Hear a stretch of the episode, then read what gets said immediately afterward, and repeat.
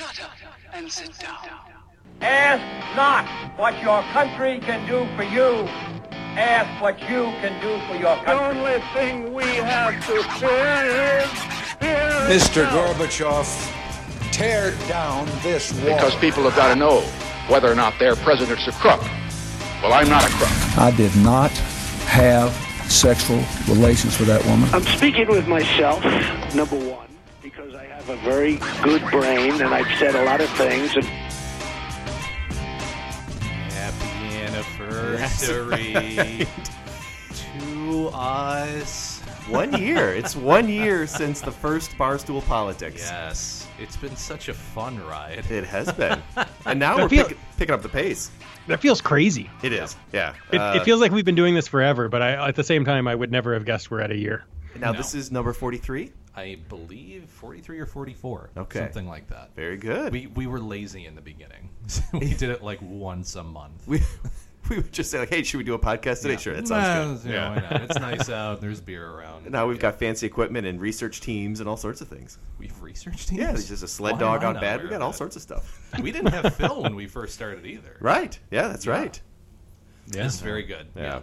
Yeah. Um, well, it's uh, if you want to hear our god awful first broadcast, uh, you can find it on uh, definitely on SoundCloud. I'm not sure if it ever made it up on iTunes or not, but definitely on SoundCloud.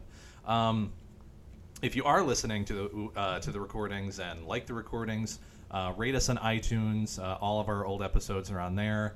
You can find us on SoundCloud. Find us on Facebook at Barstool Politics, Twitter at Barstool Paul. Um, send us beer suggestions or comments or questions to uh, barstoolpolitics at yahoo.com.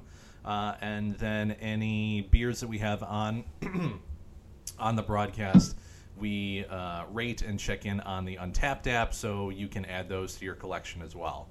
And I think that's all the plugs that we have. Well, if you're and if you're listening right now and you've got iTunes open, share us with your friends. Yes, also the sharing thing. Yeah, sharing don't be selfish. Sharing is good. Yeah. Um, You know who needs to share more? Donald Trump. no, he doesn't. Yeah. There's no. You don't, no more sharing. Too no much more Donald sharing. Really should be sharing less. none, none sharing. This feels like it was. Uh, we were talking before we went on air. This was this was a special week It was rough. in terms of bizarre behavior I'm and tired. oddities. and Phil, what, what do you think? It it, it was. Uh, at the same time, it feels like how many times have we said that at Mm-hmm. the beginning of this podcast? Um, it, it always feels a little special, but yeah, he it, it he feels a little more unhinged this week than uh, than in the past. I think that's got to be our first topic, right? Unhinged Trump. so, It's the fact that we have to make that a topic. and it's a re- like Phil said, it's a repetitive topic. Right. Uh, it's a degree of unhingedness, and I think this week was particularly unhinged. Uh, and it all. Go ahead. I, maybe the the news story is the extent to which other people have started recognizing it as unhinged. Um, Sorry, my, my phone rang.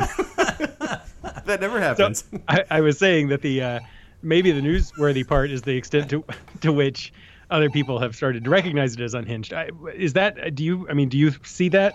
I don't know. Is do we have hope that maybe this is becoming like that? Other people are recognizing. I- Maybe people have always recognized it. It's just that they're starting to talk about it. I, I mean, just I, I don't know, man. I feel like everybody was fairly well aware.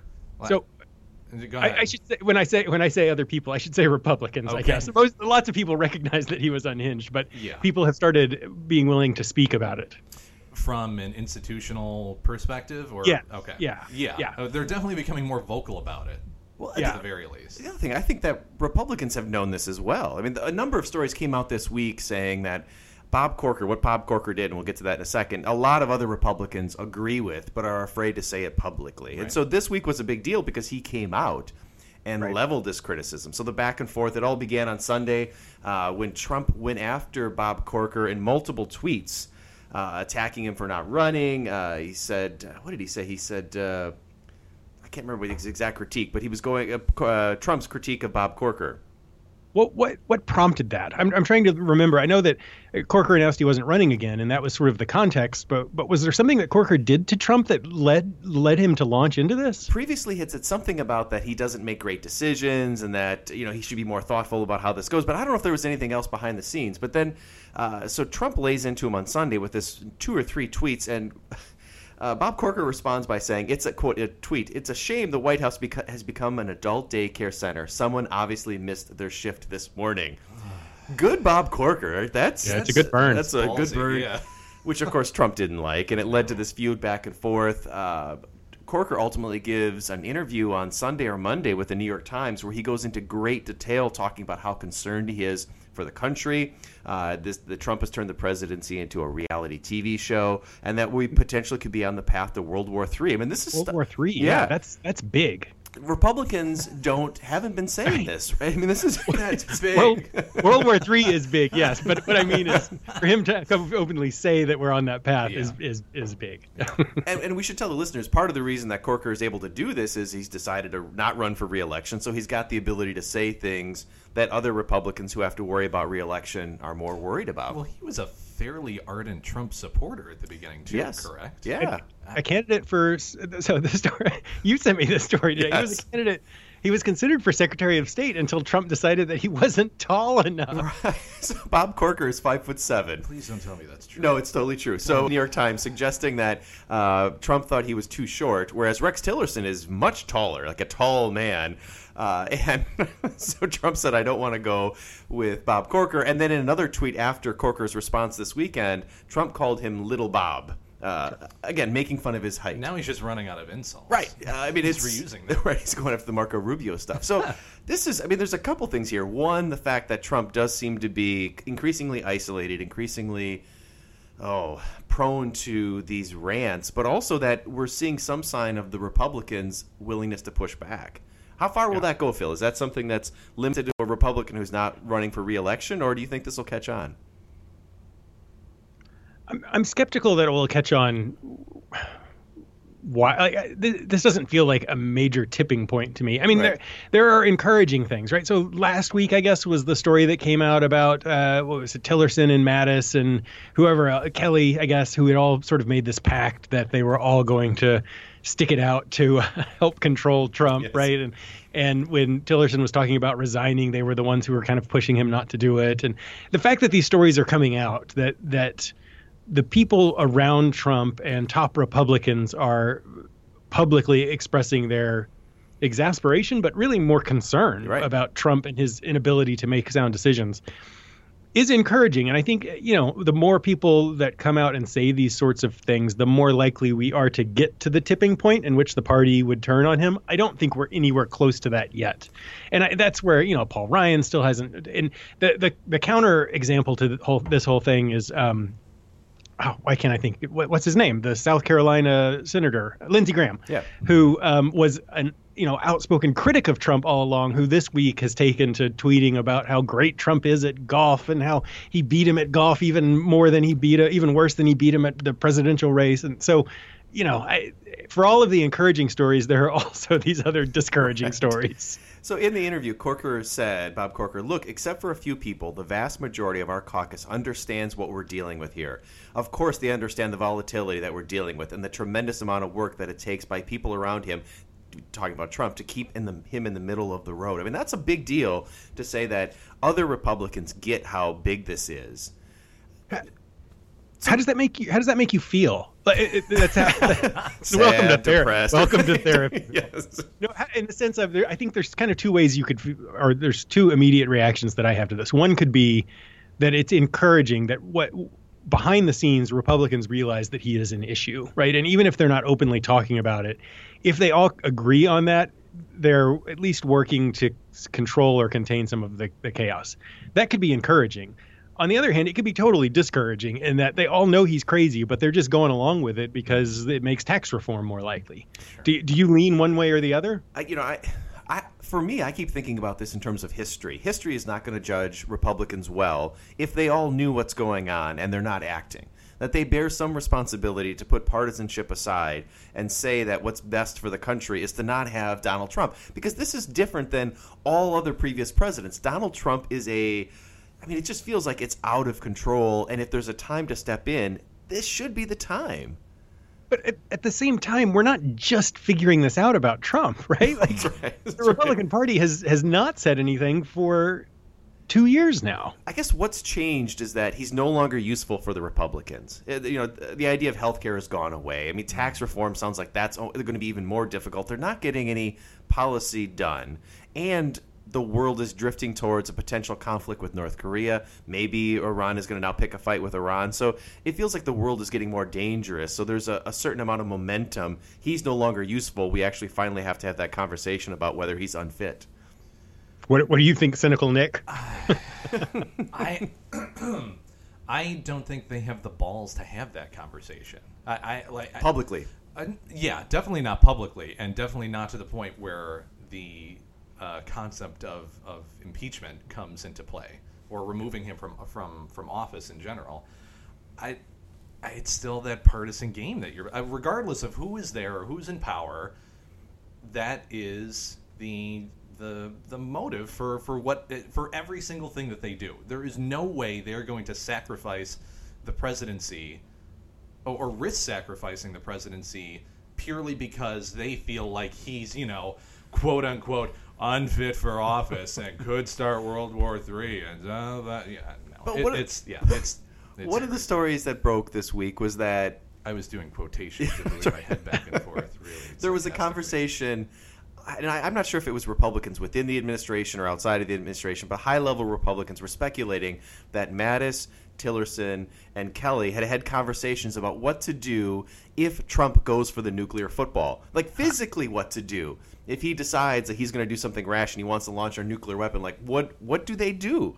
Uh, and this was an ongoing conversation. How do you respond to these outbursts that he has? I doubt he's ever alone in a room with that thing. It's just him and and the nuclear football. I'm sure one of the three of them is in the room whenever that thing's around. Thank God they're having that conversation. Right, right. I mean, is it like a monkey in the middle where somebody grabs the, the football and runs away Yeah, from you him and just- Trump tries to catch No, him you and just grab a bust from the other side of the room. somebody whack takes a shiny object and done with it. flashes at him to distract him. Mm-hmm. what that reveals is the, the deep flaws in the way our system is set up, right? Like we should, you know, the president as we're as we're set up shouldn't shouldn't have anyone telling them not to do that. But they are Uh, openly doing this. I mean, the Right. You need they a are second person to launch, right?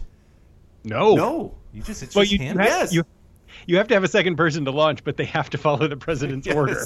It's him. It is entire. And there's this deeper That's I don't conversation think I about see that happening. whether there should be a congressional oversight. Eh, Not only is it only him, but it's within a matter of minutes.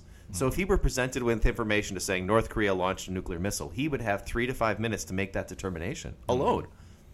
Yeah. Terrifying. Yeah, I wasn't. I'm not real comfortable with that thought. And it, it does appear that the administration has now set up guardrails for him, where there are individuals around him when he gets up in the morning and he's angry about something. Apparently, one of the tactics is to say, "Well, we'll get to that next week," and then he will forget about it, or they bring him something new. I mean this this seems like we finally reached a point where we're like, "All right, now, it's we have to get more serious." It is getting out of control. The, the, go ahead. No, go ahead. The problem with the whole situation is the issue that we've talked about in other contexts over the last few weeks is this crazy polarization in America, right? Because it, I think you're right, Nick, in that there is some cynical partisanship, like the Republicans just want to, you know, get their agenda through or whatever. But I think the other half of it is you have all of these um, senators and congressmen and women who are who have to get reelected and and like it, it, taking a stand against Trump right now is not a, a good thing to do on the right. So you might make a, group of people happy, but you're going to really piss off a group of people at the same time, which is why Corker, who's not facing that reelection, can come out and say these things. But you know, it, it's the same it, the, the same issue, the same kind of craziness and anti-Obama and sort of fear of government and all this other stuff that led to Trump's election is also the same thing that is preventing the Republican Party from taking a real stand against him. The big test will be the midterm elections, where Bannon has said that he is going to support Trump-like candidates, pushing them farther to the right. Every single race Ex- possible. except for uh, Ted, Ted Cruz, Cruz, who's right. cool. He's cool with He's Bannon. cool. fuck you, fuck you. You're cool. I'm out. So this is going to be the test. Is the Bannon approach going to win, or is this more moderate ring, wing of the Republican Party going to push back? I, I think you're right, Nick. I, I think the Bannonites and the Trumpsters win, or do well at least. The question is whether or not moderate Republicans will break away. Right. Right? Will, will they ever decide that they are either uh, that the Republican Party's gone too far, and so they will vote Democrat, hold their nose and vote Democrat, or whether they would try to form some other alternate, but whether you have actual a, a, you know a fracture of the Republican Party. I mean, there would have to be such a huge portion of the party to do that because there's no there's no strategic point to do it unless there's enough to split it three ways, which realistically has never ever happened in the history of the United States. It would lead to Democratic dominance if you have Right. if you have the Republican Party. And nobody wants that because they're dumb. One party dominance is not good ever. I don't That's right. Well, so go ahead, Phil. No, I, I was just I feel like we should. I don't know how much time we have left on this topic. I feel like we're running out of time, but maybe I'm wrong. No, we got like eight minutes. Oh, okay. Okay. Well, go ahead. Keep. I'll, I'll come back to what I was going to say. I was just going to bring up another example, which was the the nuclear example that the story that uh, was released today, this morning. That NBC had a story suggesting that, or not suggesting, stating that in July or this, sometime this summer, uh, Trump was briefed about nuclear weapons and the U.S. nuclear arsenal, and that has decreased dramatically since the 1960s and 1970s to a much lower level. We have roughly about 4,000 nuclear weapons, depending on how you count them. But Trump was troubled by this. They showed him a graph that went down. Gra- Trump doesn't like graphs or you know lines that go down. He said we should increase this by tenfold, which you know, which freaked everybody else out in the room. And Forty thousand nuclear weapons. yeah, get back to the Cold War stage. And so they had to try to talk him out of this, explain this, why this was a terrible idea. And this is what led Tillerson to call him a moron. That was it was that reaction. Now, there's that story which is important in and of itself, but then today Trump was on Twitter attacking NBC about this and suggesting that we should that the government should remove their license because of this. So you know, we're getting into First Amendment issues, and again, an unhinged behavior. that that that is scary. Yes. I mean, uh, it's a weird. There's a weird um, duality to all of this, in that a president suggesting that a, a network who publishes bad stories about him should lose their license is uh, like it's straight off of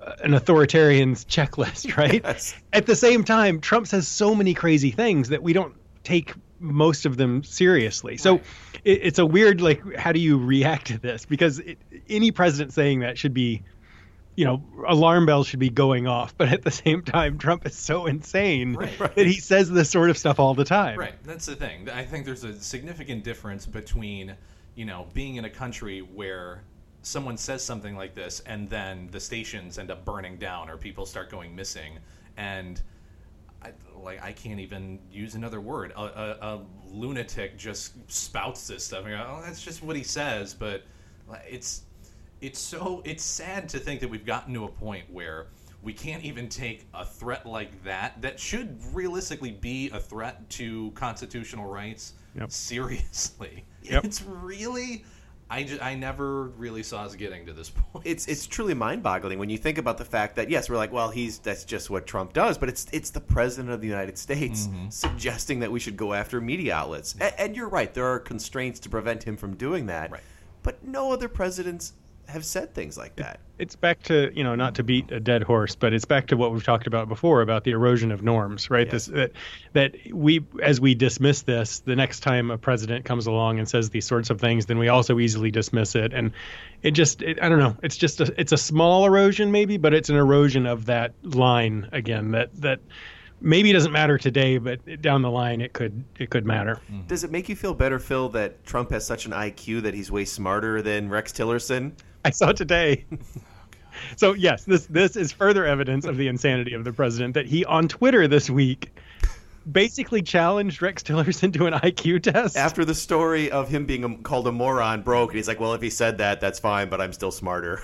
didn't he didn't he suggest that they both take IQ tests to prove that he's smarter? yeah. Yeah. And that, and that he would win. yeah, we know whose IQ will be whose score will be higher. What kind of petty third grader says that? That's insane. I saw somebody who oh Mensa I think came out and publicly uh, um, uh, offered to, to provide IQ tests to both of them. Well, it just speaks to the degree. I mean, it, was hard to get all of the bizarre stories into this one segment. We kept saying, "Well, we got to talk about this. We got to talk about that." And and for me, that's why I think there has to be some bigger reckoning.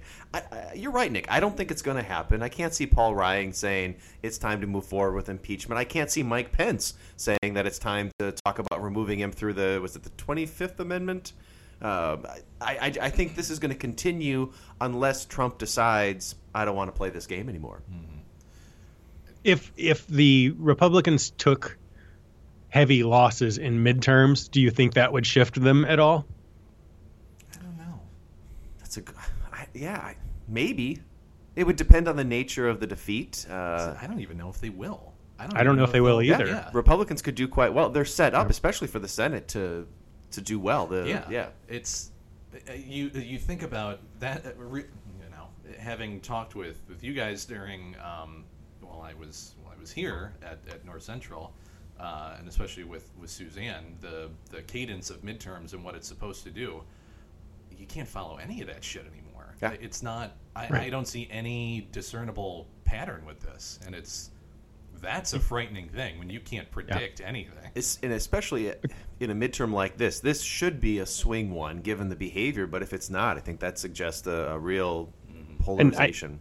I think a combination of this incredible partisanship that has emerged with the sort of extreme gerrymandering that has occurred Yes. means that it's un, I, I yeah I mean I think the Republicans I think will take losses in the midterms. I don't know that they'll be in any way devastating. It won't be you know the types of swings that happened 40 years ago in American politics.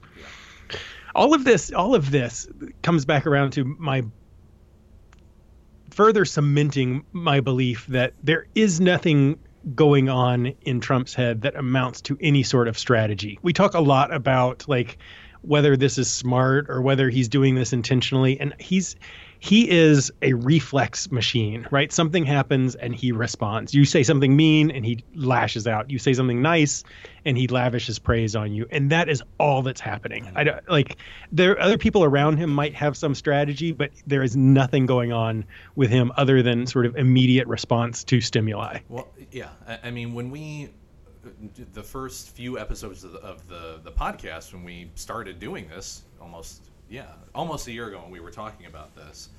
You know, I, I know I was under the impression, well, yeah, he's not the smartest guy ever, but he's going to delegate to responsible people who know what they're doing and let them do their jobs. And it's just not turned out to be the case. Well, he's not only is he one walking impulse, he's got a short-term memory. Right. So there's no consistency to this. He doesn't realize the implications of this. So he may attack a Republican one day and a Democrat the next, and so it makes for bizarre patterns where Yeah. you know we'll talk about this later. But he says, "Okay, I'm going to work with the Republicans on DACA," and then the next day he says, "No, I'm building the wall." So there's no consistency to the to the agenda at all. I, I mean, the only caveat, or you know, to play devil's advocate with this, is I, I do think there is a concerted effort and somewhat of an agenda by the left to discredit anything that him or his administration does do, if there is anything positive coming out of this, which there still could be.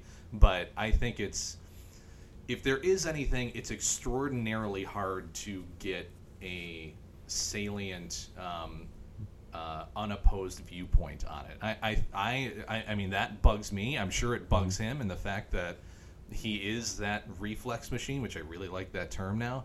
Um, I'm sure that drives him crazy, and and you know, ratchets it up to the the, the umpteenth level, and it's. I, I think for anyone in that position or any position of extreme power, that would be very, very hard to deal with. Not necessarily, you know, saying that I agree with any of his mm-hmm. actions over the past. I, I don't even know how many months it's been at this point. Well, the Democrats have serious problems, right? That party also needs to have some internal reflection. But they, to your point, they can sit back and watch, yeah, Trump implode and Right. not have to deal with some of those. Right. It it's fun to think about what if we've had I wonder if we've had other moron presidents in the past. and like if you think about if you took Trump and dropped him into 1915 or 1917 instead of 2017 in which things developed slower there weren't he didn't have access to twitter and like 24 hour cable news uh, most of this kind of craziness would be contained right things take would take longer to reach the public. We the public wouldn't necessarily hear about sort of his crazy thoughts and rants, and the public, the view that the public would get would be just of a, a normal presidency. And in that sense, the the tools that brought him to power, the Twitter and the 24 hour news, or what, are also the things that expose his insanity. I was listening to a podcast, not ours, but another one, which I know I shouldn't do this week, and they had Kori Schake, who's from Stanford University, and she was saying somebody asked that question: Has there been anybody like Trump? And she's a she's a political scientist, but she studies, and she said that the closest thing was the presidents in the run up to the Civil War. She's- That's the closest parallel as society was beginning to implode, uh, which is I don't that like sh- that parallel. No, me either. Yeah. well, maybe we should move to happier news: the NFL, race relations, and Mike Pence. So happy. So I don't know, Phil. Do you want to tell us what Mike Pence was up to this weekend? I know you're a big football fan. Yeah. So, um, I, I, I see if you had told me I was going to have to introduce this topic, I would have done a little more research. But Mike Pence was on a, uh, he was in California. He was uh, in California for a fundraising uh, um, event, I think. Well, he was in Las Vegas, right? And then he was then he flew to Indianapolis. That's right. It was Yeah. it was Vegas. Maybe it was Vegas. I Yeah. thought he went from Vegas to California, but maybe I was wrong. Maybe it was just Vegas. So he was in Vegas after the shooting to to do stuff there. Anyway, he made a special trip to Indianapolis to go to the Colts game because there. I mean, he's from he's from Indiana, Right. Um, and they were doing some recognition of Peyton Manning Yeah. or something. So he makes a special trip to Indianapolis goes into the, his special vice president suite and before the game begins when they play the national anthem and players kneel he walks out Mm. in in protest of people protesting there's some irony to it Taking a stand. but then it came out afterwards that Donald Trump asked him to do this. Uh, Donald Trump asked him to, if if players kneeled, to to walk out. So you have a situation now in which Donald Trump is continuing to harp on this NFL thing. Mike Pence is participating in this discussion. There's the question of if it's stupid that he walked out in response to this. The irony of protesting during the national anthem that other people are protesting during the national anthem. Right. And then of course there is the fact that the several reports have put the co- the price tag of this what people are calling a political stunt at maybe a quarter of a million dollars, two hundred fifty thousand dollars to fly across country, have all the security detail, walk into the game, knowing that you're going to turn around and walk out. The whole reason you went basically was to, to walk out. What do you think? So we should. There's so many angles to dive in on this one, but can we just start with saying that Mike Pence is just a patsy at this point? He's a tool being used by Trump. He's the new Sean Spicer. Yeah, he has no integrity uh, because I'm sure he probably wanted to. That's s- a little harsh. Okay, all right. He has less integrity. because this, I'm sure he wanted to watch the game, and this becomes a stunt because it was clearly worked on in advance. And Trump soon tweets after, "I told him to do that." So, oh, I, I, it's got to be hard to be Mike Pence these days and to have some sense of credibility. I, I, I don't know, but Why are they putting so much stock in any of this? they've doubled down on this NFL angle. Oh, Uh, although it does seem to be working because this week uh, the uh, the NFL came out and said that we need to move past these protests. Jerry Jones came out and he said that he Oh, doesn't want his players players to, to kneel an anymore. Right. But again, so you you have this contrast now where white ownership of the NFL, or at least certain segments of that, are now saying that we want our players to stand, and a largely African American player set is now going to push back. I mean, what happens in Dallas if, if a player kneels? Is you know Jerry Jones said that they're not going to play. Is he really going to enforce that? If Dak, Dak Prescott says I'm going to kneel, I, I mean, from my perspective, I, I- guess there's there's two different points that I want to make with this. I completely agree with their right and ability to protest the national anthem. That is their constitutional right to do that and freedom of expression. And if they feel that they've been wronged or there is a wrong in society, yes, absolutely, that's fine. At the same time, you are probably among the most privileged people in the entire country, regardless of what your background is. So I, I understand that you feel that there is a there's a, a major societal issue there that needs to be addressed, but there are other ways to do it. And, more than that, if you're talking about from like a Jerry Jones perspective or from the coaches in general, these like they don't they don't care about your ability to express your rights, you're money machines to them. This has nothing to do with a, a, a um, a political or social stance. If they're going to lose money on something or it's getting them bad press, they're going to say stand the fuck up. I, I don't I unless it it gets to a point where it's such a fever pitch coming from the other direction that they can't ignore it anymore. They are going to do what's expedient for the uh, The NFL monetary safe, Yeah. safety of the team and the NFL and their industry and their bottom lines. Well, that's their interest to make money, absolutely. But protests are also about being uncomfortable. So we've got this this really interesting situation where I, I think both sides, not the owners, but Trump feels really good about this, and I think the players feel like they're making a difference here too. So it, I, I, yeah, go ahead, Phil. um, what, what's interesting about this is I, I saw a public opinion poll that shows now that the vast majority of people, 70 some odd percent, agree with the players and disagree with Trump's stance on Wow, this. that's that's higher than I would have thought. Yep. And the, the the article that I read that was citing this was, was using this as evidence of essentially the, a pattern has emerged that when Trump takes a stand on an issue, it has an opposite effect that people, in response to Trump having the stand, basically push back against him, which is kind of an interesting phenomenon. So you see this with like DACA, or you see it with, you know, there've been a number of issues that have come up in which all of a sudden there's this strong backlash. Um, I to, so I, I'm going to push back on some of the stuff you said, Nick. Um, yep, um, because I think your your points are there's I think your points are valid, but I, I want to I don't know pick them apart a little bit. Um, you were saying that they're privileged, and and they are. Like my son and I were watching baseball this weekend, and he was asking like how much does you know he was asking how much different players get paid, and you know they're getting paid like thirty million dollars a year, right? They're they are privileged, but I think part of their argument would be that that's why it's important for them to take a stand, right? So if if you're a nobody, you know, you're just a normal Joe, and you protest the anthem, it makes no difference. But when somebody who's an NFL player, they are in a position of privilege, which is why they are saying they're making this stand because because of their position of privilege, they can sort of bring attention to this issue that otherwise yeah. might not have the attention no, brought to it. and I yeah, I completely don't discount that that perspective at all.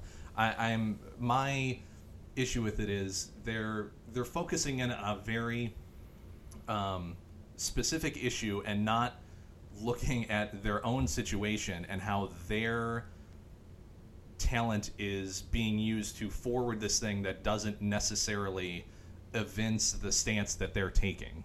Does that make sense?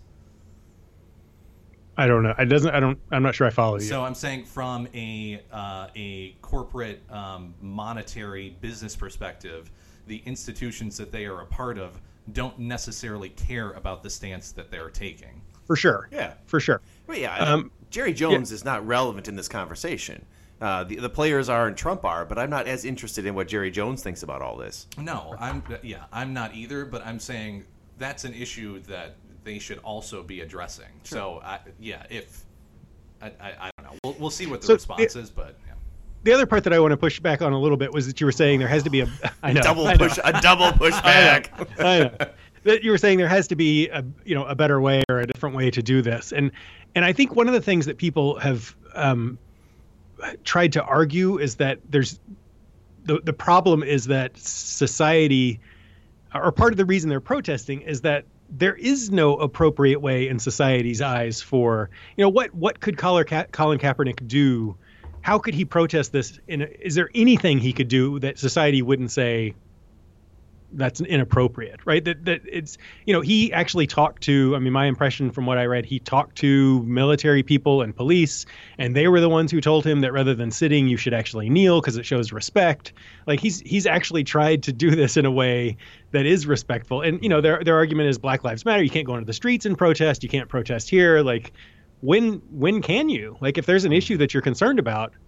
What is that right time? If this isn't the right time, what is? And I think LeBron James this weekend was wearing a T-shirt to that effect. Like we protest and you'll complain. You know, we we kneel down, you complain. But then he said something to the effect that when we're killed, you you're all quiet. So there, I think there is. I I am sympathetic to the argument that the players are making. Uh, Sure. But we, it's going to be uncomfortable. This is not going to be something that the NFL, which I think to your point, Nick, is a money making machine, wants to deal with. They want this to go away. and if the players are smart, they they won't. Yeah. Uh, and it, it seems to me, I, I Trump picking a fight with ESPN, Trump picking a fight with the NFL. Those those are not smart battles, but he thinks they are. Uh, The so- racial dynamics make it really interesting. I yeah. think. Well, it's uh, we were talking before we went on air that the Pittsburgh Penguins showed up to the White House, uh, and classic, you know, the one the one team that will show up. And Trump kept going on and on about how these are true patriots, real patriots, and I think the number was only ten of the twenty three were actually American citizens. which- Sixty percent were non-citizens. Yes, yeah. right. So Well, patriot isn't a universal. It's it's a universal standard. It's not just for the U.S. absolutely, but it, Why would you think that? America first, Nick. but it also begs this question of when Trump looks at this white hockey team, is he thinking Americans? Is he thinking race? What's going on here? Clearly, he liked this. I think there is. I could have. The, I, th- I think there's one person of color on the team who wasn't able to make it. Had some other prior obligation, mm-hmm. apparently. Convenient. S- Right. So what is going on here? And is Trump not so concerned about the actual citizenship, but the racial element of this? And mm. I, I, I think probably so. Reflex machine. That's right. they showed up at the White House. The other teams didn't. He, That's they're true. patriots. Yeah. Like I don't. I don't think. And, and I think it's the same thing with you know like all of it. I don't. I don't see any grand strategy other than. I mean, the racial dynamics work well for him, right? When he plays out on those lines. Uh, his supporters are largely white, right? And so he and and there are a lot of critics of color of uh, of Trump, and when they criticize him, he pushes back, and that ends up playing out along these racial lines. So you came up with reflex machine. That's your word, Phil? Yeah, trademark. Oh, that's good. That's, a pretty good. good one. I like Trump this week invented the word fake. Uh, he said that in an interview. He said, "I invented the word fake." He meant fake news, but he just said the word fake. so it was this. It was this again bizarre interview where he was saying, "I invented fake. I invented it. Nobody really used it before me." Mm-hmm. No. I, yeah, I, I, I don't know. It's mm, this one bugs me a lot, and I, I don't really know where I fall on it. What I it bugs me in the sense that, um, besides all of the other things that I spouted five minutes ago, um, I, again, completely understand the constitutional right standpoint, and you know, again, there are there are a lot of issues that do need to be addressed from a race, uh, racial and social and societal standpoint. I, I I understand that you think that or that the NFL players in general think that there is a giant societal issue out there that needs to be addressed. I I have a hard time thinking that it's um, people who have benefited so much from the system that's in place in the U.S. that have all of these opportunities that would not necessarily exist in a, a number of other countries around the world, uh, especially in less developed countries, and to make this kind of general statement that I don't respect kind of a fundamental part of the um, I don't know American fabric, something that everybody can kind of stand behind. That that rubs me the wrong No, way. I, I get that, but this speaks to how two different groups can look at Oh, yeah. the national anthem differently, right? So for these African American players, it's not the intent is not to disrespect the flag, but for the other side, that is a clear Right. assessment of that behavior, right? Mm. So they're trying to do this respectfully, but the other side looks at it as a- an intentional attack on the troops, on the flag, on the on patriotism Well, yeah, in general. it doesn't need to go to the extreme of, you know, we won't tolerate any person who disrespects the the flag or our troops or anything. I don't think that's Mm-hmm. that's just dumb. There's no reason to be that, you know, explicit about what they're doing. But I I I don't know. I think there's a better middle ground that can be found. Well, we're seeing. I mean, Mike Pence took it the other direction, right? He was also engaging in a stunt. Hey, we should talk beer. okay. Yeah, Yay. we had we had two long topics. They were good, but they were yeah. Phil, you're not drinking beer because you're sick, right? I have been crazy sick all week, so I'm having a Coke. All right, seems reasonable. It's delicious. Nice.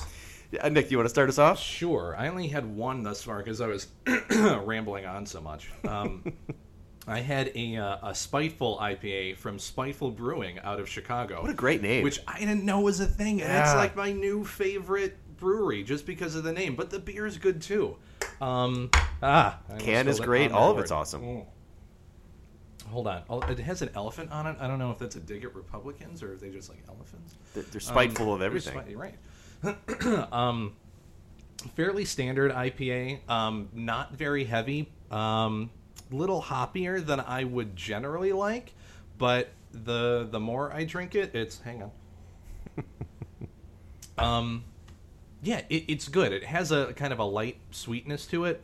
Um, so yeah, I would definitely check it out. I'll I'll probably be having this again and finding out where they are. Yeah. and telling them that their Hey, marketing is out of. Chicago. Yeah. Yeah. So I was more focused, and I actually had two beers. so first one I had was uh, Oscar's Pardon from Haymarket Brewery. Uh, it was a pale, a Belgian style pale ale. Uh, and it, I liked it. It was a little lighter than I thought it would be. I mean, I love the the Belgian style is letting lots of stuff into the beer, and it's cloudy, and that that was good. It was uh, I was looking a little more oomph out of it, but it was a nice, very drinkable beer. Uh, my second beer was from Alter Brewery, uh, which is uh, not too far away from Naperville here, and it's the Ulterior Motive IPA. And I've just had a couple sips of that, but oh, it's that's a good one. They they, they did well. You know, nice IPA, hoppy, but still also crisp and has a little bit of citrusy to it. So uh, I'm I'm enjoying this one a lot. So, Nice. Yeah. Um, Time for speed round. So So we had an agenda, and then Phil and Nick thought that we needed to talk about this this Harvey guy who's causing trouble. So, so one of the one of the two of you should introduce this topic for our first speed round topic.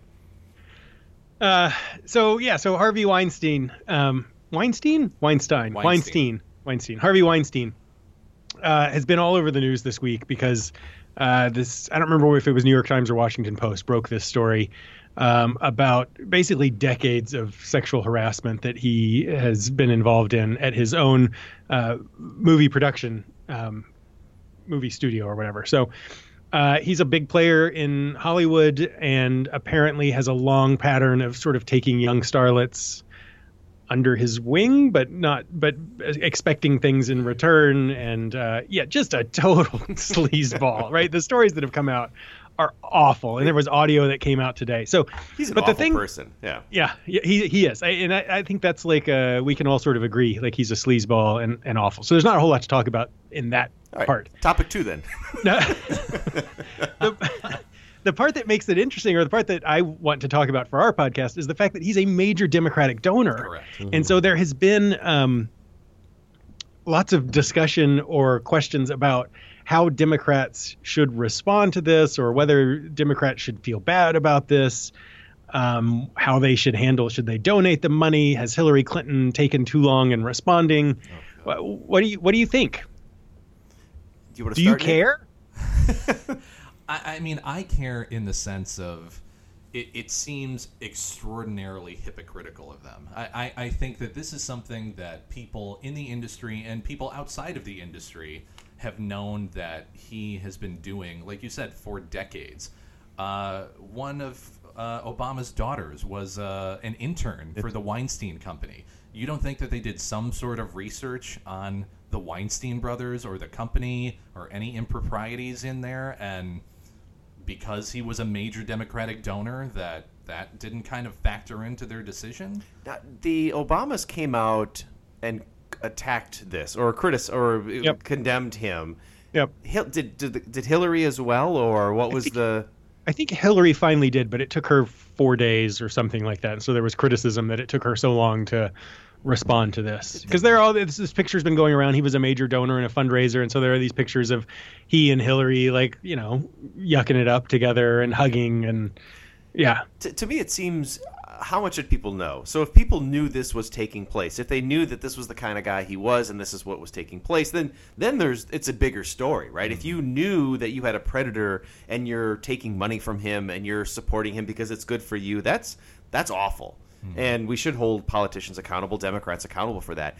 If they didn't, if this is more news that's just breaking, then I think you immediately condemn him. You give the money back. Uh, yeah, and so Hillary. do sh- you see them giving that money back no, no, No, they're no. they're not giving it back, but they the Democratic Party has announced that they are they're doing something with it. They're not keeping it. They're donating it to some other cause or, Well, that, that or something. seems reasonable. But for me, the catch is going to be how much do people know and when. i want to see that Right. paperwork You want to see the paper? i want to see the damn paperwork when that happens I'm sure- we'll probably see it at the same time we see Trump's tax returns, right? yeah No, I, I, this this seems more clear cut to me. Uh, that if you know if they didn't know, fine, they get a free pass, but you have to come out and you have to condemn quickly. And yeah, it's because it's it's not it's awful. I, I, I mean, I don't think the fact that uh, again, this was something that was known in the industry, and the fact that all these people are all of a sudden coming out of the woodwork is because they knew that there was blood in the water. They had the opportunity to take this guy down, and you wouldn't see this kind of reaction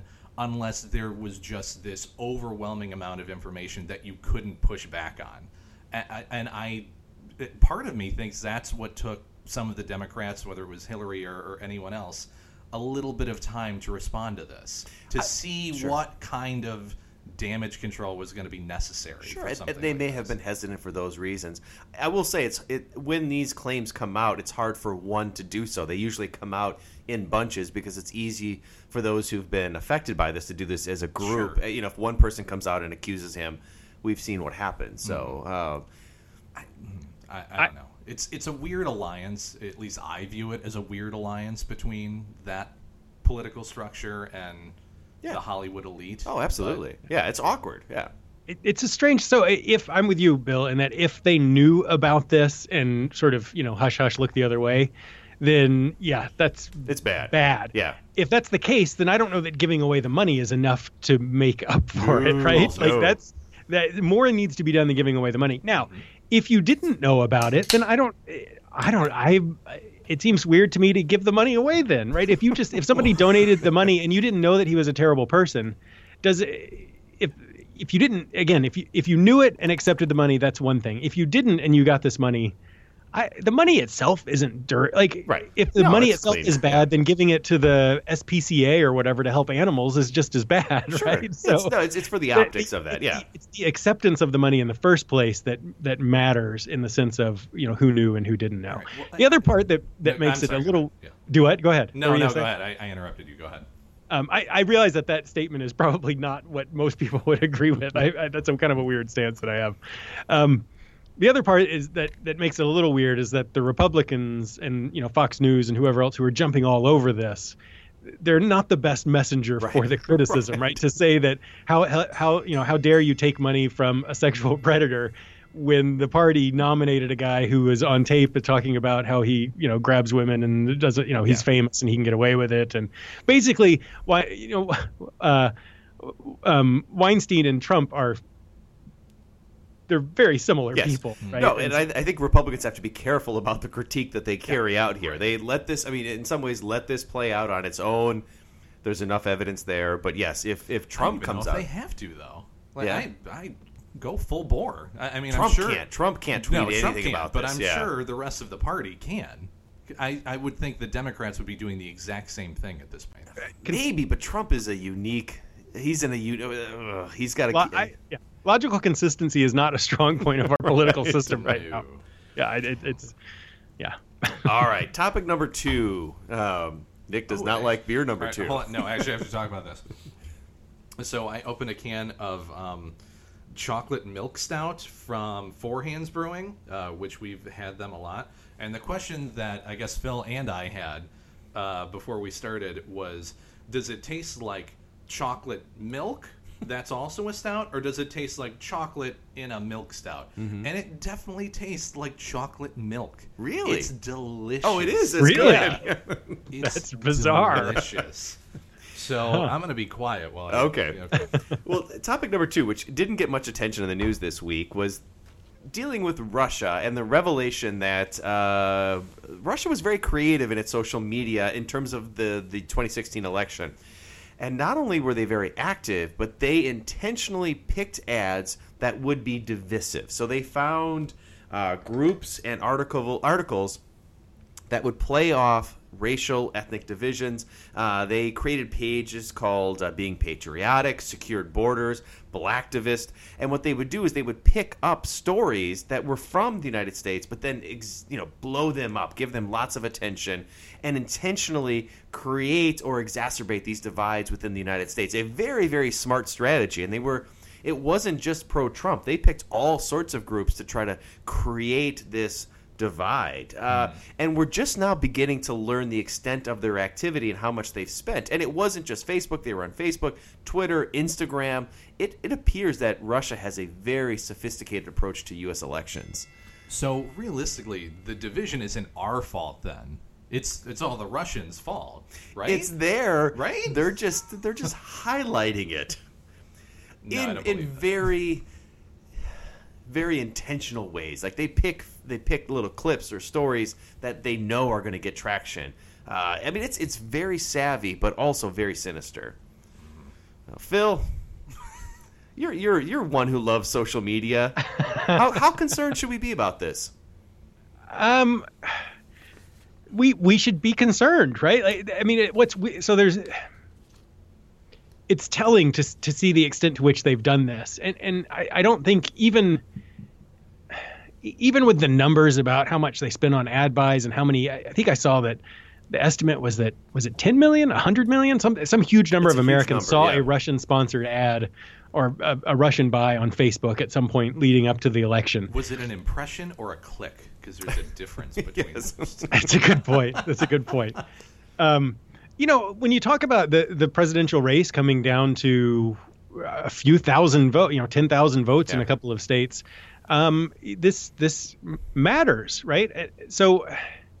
It, it should lead lead us to, to worry or to question ab- about how we are so susceptible to this, right? As as a so they are just playing on our own divisions, which should lead us to look inward and think about those divisions. Um, but it also is a huge red flag about Russia meddling in our elections. And what what is also interesting, I think, is that um, in the grand scheme of Russian meddling in elections, this this is, in my mind, fairly minor compared to some of the other stuff they might have been doing. Right. And yet, it's still. I mean, it's it's like we should be outraged. We should be up in arms about it. This is another example of one of those stories that has sort of slow boiled for such a long time that it doesn't feel all that significant, right? But if you if you went back five years and said, "Hey, Russia in the 2016 election is going to spend millions of dollars on on Facebook ads, Google ads, Twitter bots," it would have been a massive story. I mean, is it? In my, from my perspective, I was not shocked by this at all. I mean, it seems like I assumed they were doing something like this and doing a standard. They're dividing and conquering. Like, if, as long as you can create division and, and strife within a population, yeah, you're probably going to be fairly successful in what you're going to do. Um, it's uh, I, I go back to the point which we've talked about in previous episodes is the fact that people are getting this kind of what's supposedly salient information from Facebook or Twitter or something like that. These are not they're not news sources, and that's a problem with us and our use of technology and our inability to look past you know the first two sen- sentences or even headline of an article. I.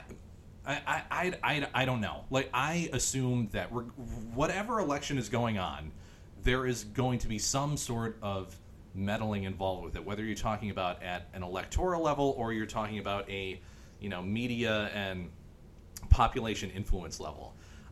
This this bugs me because it says that we're stupid. Yeah. Oh yeah. We're really, really stupid. and Russia figured that out and knew to play off our anger, our passions, and uh, and that they could provide misinformation to exacerbate that. I think it's you know time will tell, and there's it's hard to measure this, but I think it's fair to say that the 2016 election was dramatically impacted and likely decided by Russia. Because you, you said it's as you noted, Phil, it's it's a it's we're talking about thousands or hundreds of thousands of votes one way or the other, and these have this type of ad or this type of uh, influence has a major effect. And we won't know that for years. And we're so it's such a hyper political topic that we can't address it now. But 50 years from now i think people will look back and say that outside forces tipped this election one way or the other and and they continue to do it. Right. I think there's Yeah. this sense that this happened, but uh, they're continuing to meddle in other elections in Europe and elsewhere. They're continuing. Somebody I saw on Twitter this week had uh, screenshotted a, a tweet that came from some.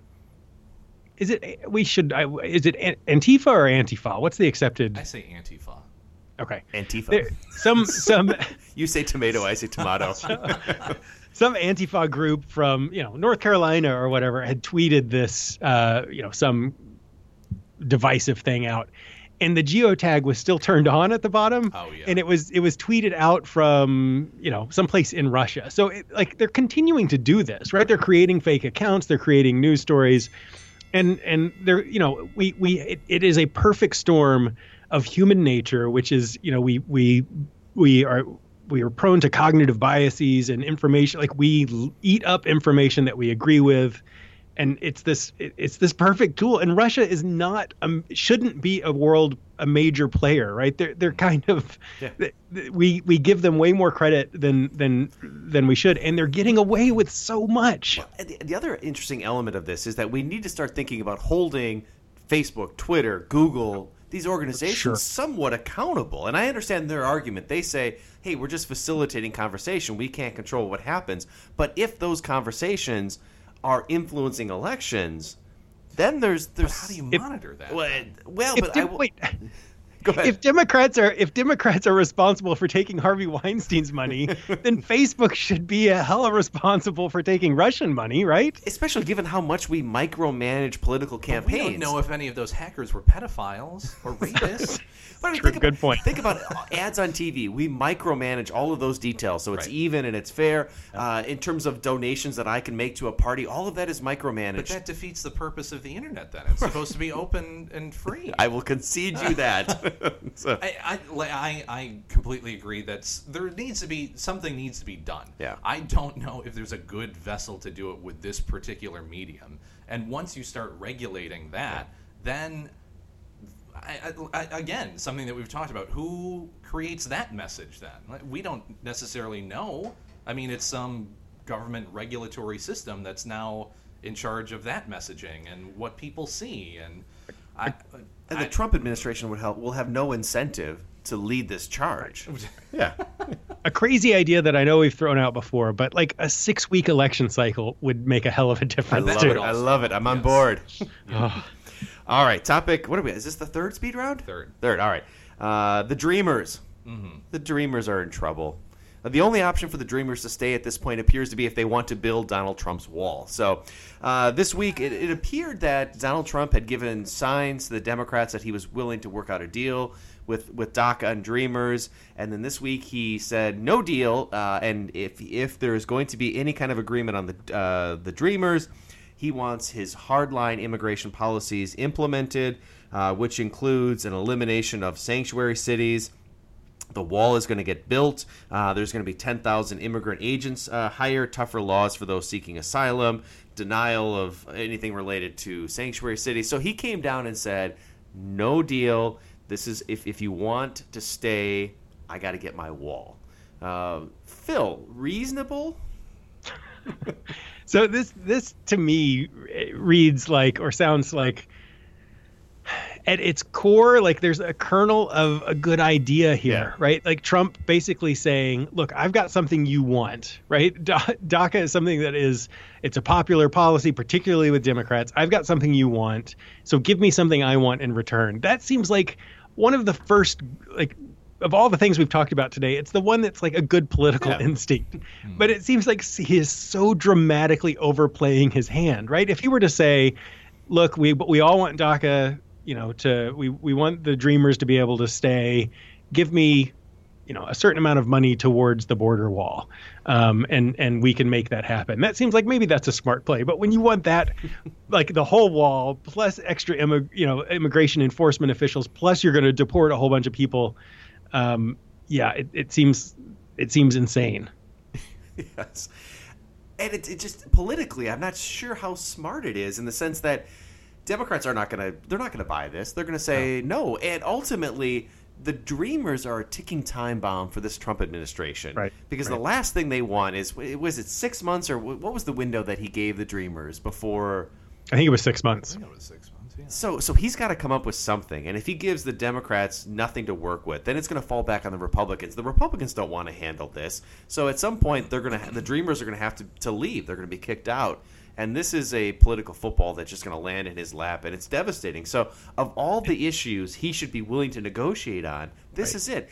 And I think Democrats would be willing to give him a lot other than the wall. They might Yeah. give him the the numbers. They I don't think they can give him sanctuary cities, but there's a lot in terms of immigration. We might get immigration reform through this. Right. Other than the wall, it just seems short sighted. Uh, It, and it seems you're, it's a weird issue to tie your fate to because it, like the public opinion polls show that the dreamers are very po- like the idea of, of targeting kids of illegal immigrants is not a popular idea Yes. with the American public. Um, yeah, I mean, it seems like a it, it, the whole negotiating thing seems like a smart a smart approach, but it yeah it this reveals the extent to which Trump has no background doing this. Do you remember how close we were to thinking that something was actually going to come of this when he had that meeting Yeah. with Pelosi and Right. Schumer, and then and then just out of nowhere, it just complete 180. Like I, I, I don't, I just don't understand. It makes my head hurt. no, this was the one. We had this long conversation about how Trump could get major political victories by picking off a few issues with the Democrats. Right. The Dreamers are one. He could talk about infrastructure. He could save his presidency. And remember that conversation. We said that you know suddenly Democrats liked him. This Right. was this was his opportunity, and now he appears to be throwing it away uh, for a hardline interpretation. It feels to me like Stephen Miller. So his Yeah, his speechwriter, you know, Bannon's out, but one of them got to him and said, "Double down on this." Mm-hmm. Uh, and it's it's just it's it's bad politics. It's not stupid. It's just bad politics. Right. Oh, Can we talk about Stephen Miller? and sure. his- Oh The story that came out this Oh, week. I about- forgot about that. yes. You want to tell? You sent me that story. I don't even re- re- refresh my memory. Oh, this was the track story, right? some point in his past. Yes. Yeah, there was this long story from the New Yorker or New York Magazine or something about uh, Miller and where he came from, and part of it was an anecdote about in high school at one point he jumped on a track during a during a a women's track and field meet. And ran alongside the last, the final leg of like a relay, trying to prove that he was better than women. well, you got to show him. I mean, That's you right. gotta- you have to assert your dominance. He, so yeah, he did. He said he won. But my favorite part about this story about Stephen Miller is that the White House defended this by saying, "Well, it was he was it was he wasn't running against his own school. it was another team, which of course makes it all right." So if you want to understand the whole, this is you were saying that this whole uh, putting your foot down on DACA is bad politics. These are the people it's coming from, Yes. right? It makes sense when you when you think about their worldview that you're going to make a point by running alongside a women's high school track team. Well, yeah, I, I think the story was that Trump had very, very little input in this particular. Um, was it technically a speech, or what, what was it? His UN speech that Miller Miller wrote, or which one? No, No, DACA DACA. Oh, the DACA. Yeah, that's Yeah. not surprising that it, it came Yes, from Miller, elsewhere. yeah, it- yeah. I- yeah. No, it, it feels like there still are these two camps within the Trump administration. There's the Tillerson, the Mattis, there's the Ryan camp, and then Stephen Miller is, is kind of holding on to that Bannonite argument. And Right. yeah, it's it's troubling, it's disturbing, and it's uh, it's not crazy, but it's just bad politics. There What do you- any- Go ahead.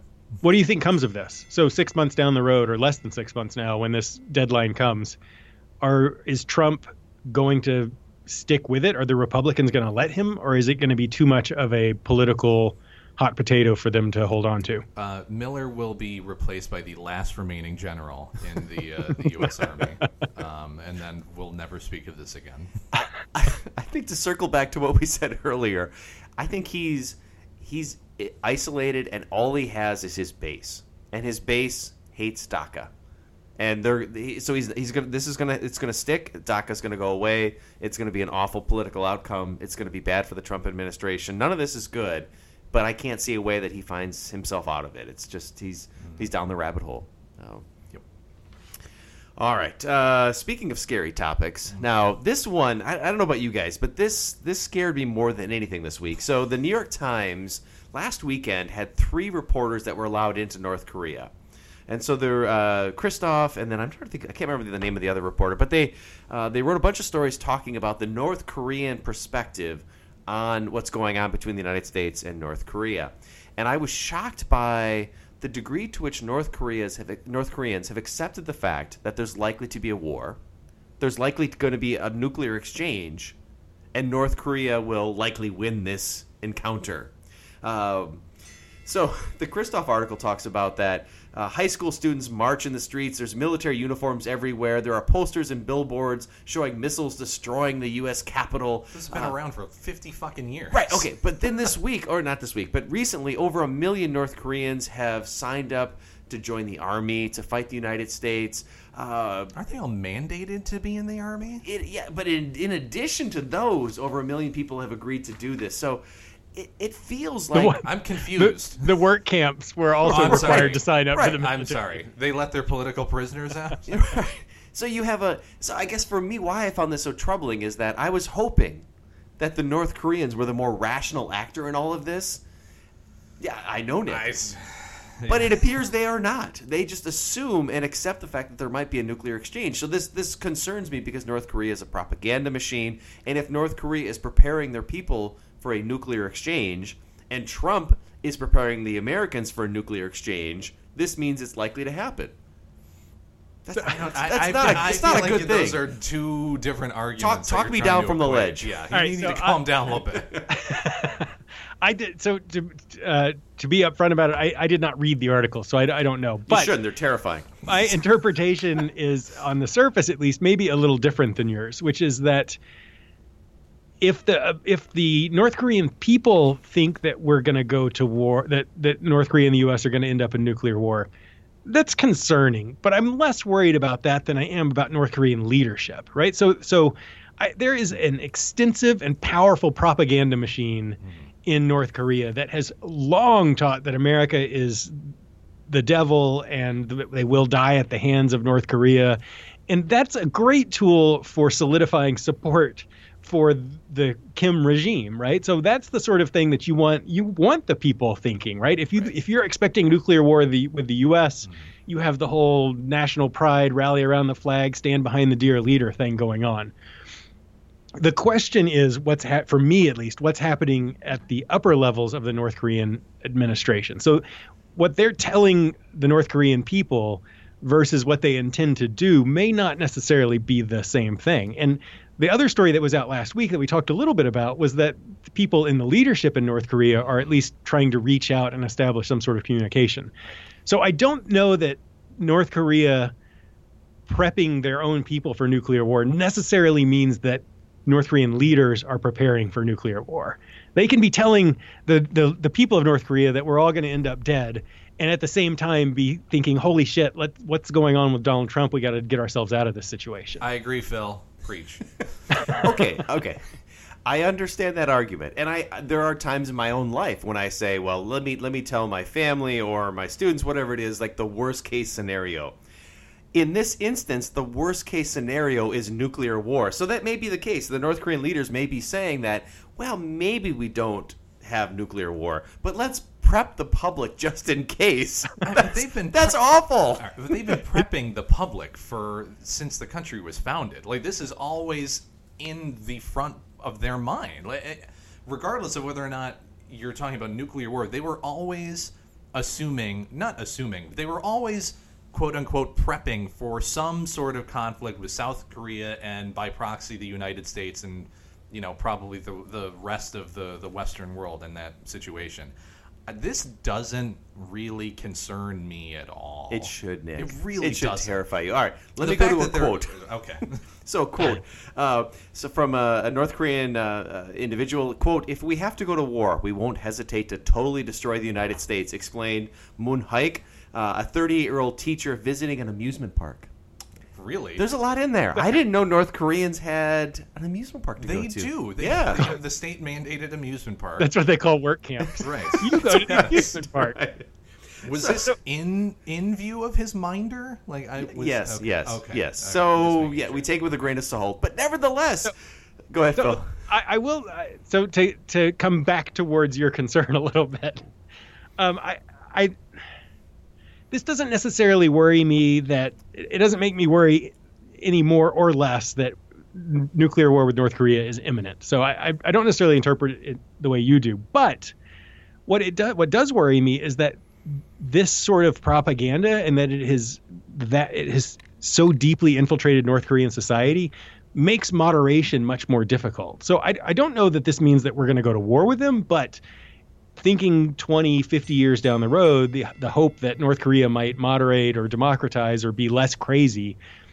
If you've been telling your people for 50 years that North that the US is a great evil and the only way to deal with them is nuking them, it makes it harder for a moderate to come along and say, US isn't not, isn't that bad. Let's work with them. Mm-hmm. I think that's a great point. The same thing is for the United States. As we talk about Kim Jong Un as this irrational leader that has to be removed, it's it's harder to, to walk back towards a moderate solution to all of this. I don't know. I, I think that everything of consequence within that country, quote unquote, um, is dependent on the leadership that is currently in place. I think that you can have an extraordinarily effective propaganda machine that puts out this this perspective and story for generations, and that's a very powerful thing. But the people don't have realistically any power themselves. They're under the boot of this regime. And it's one thing where you know, you again have this story that's that's taught to them from pretty much child uh, from childhood, uh, and then thinking that they could ha- make something happen on their own as a population.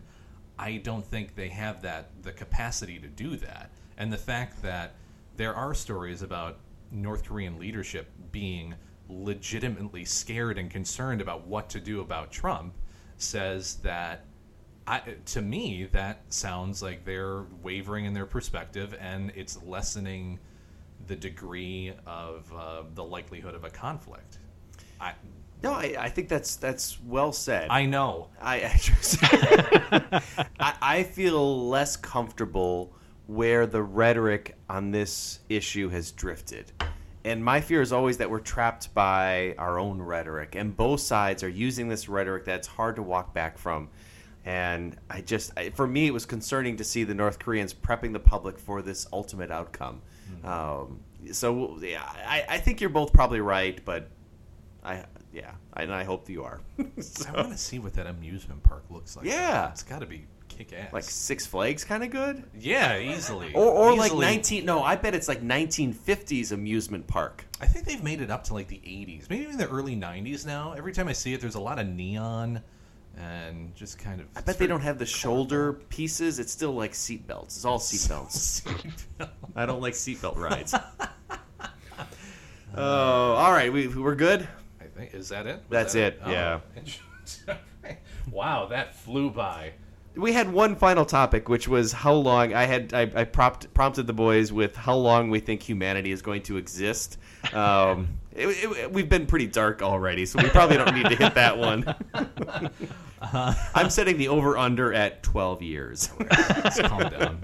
You can let go of your pearls a little, a little bit. Um, yeah, well, yeah, it's been we've been doing this for a year. A year? I cannot believe that. it's great um, i love podcast day It's, This very, is it's very fun. fun. Yeah. It's very fun. Thanks, guys, for for the past year. Thanks to our listeners um, who who tune in every week. Um, if you like what you hear or want to share it, um, like us and share us on iTunes. Uh, you can find us on SoundCloud, Barstool Politics uh, on Facebook, Barstool Paul on Twitter, uh, um, Barstool Politics at yahoo.com uh, for beer suggestions, questions, anything else you want addressed. Uh, you can find our beers on Untappd. Uh, download that on your iPhone or Android or whatever other weird phone that you have. Um, and I think that's it. Anything from you guys?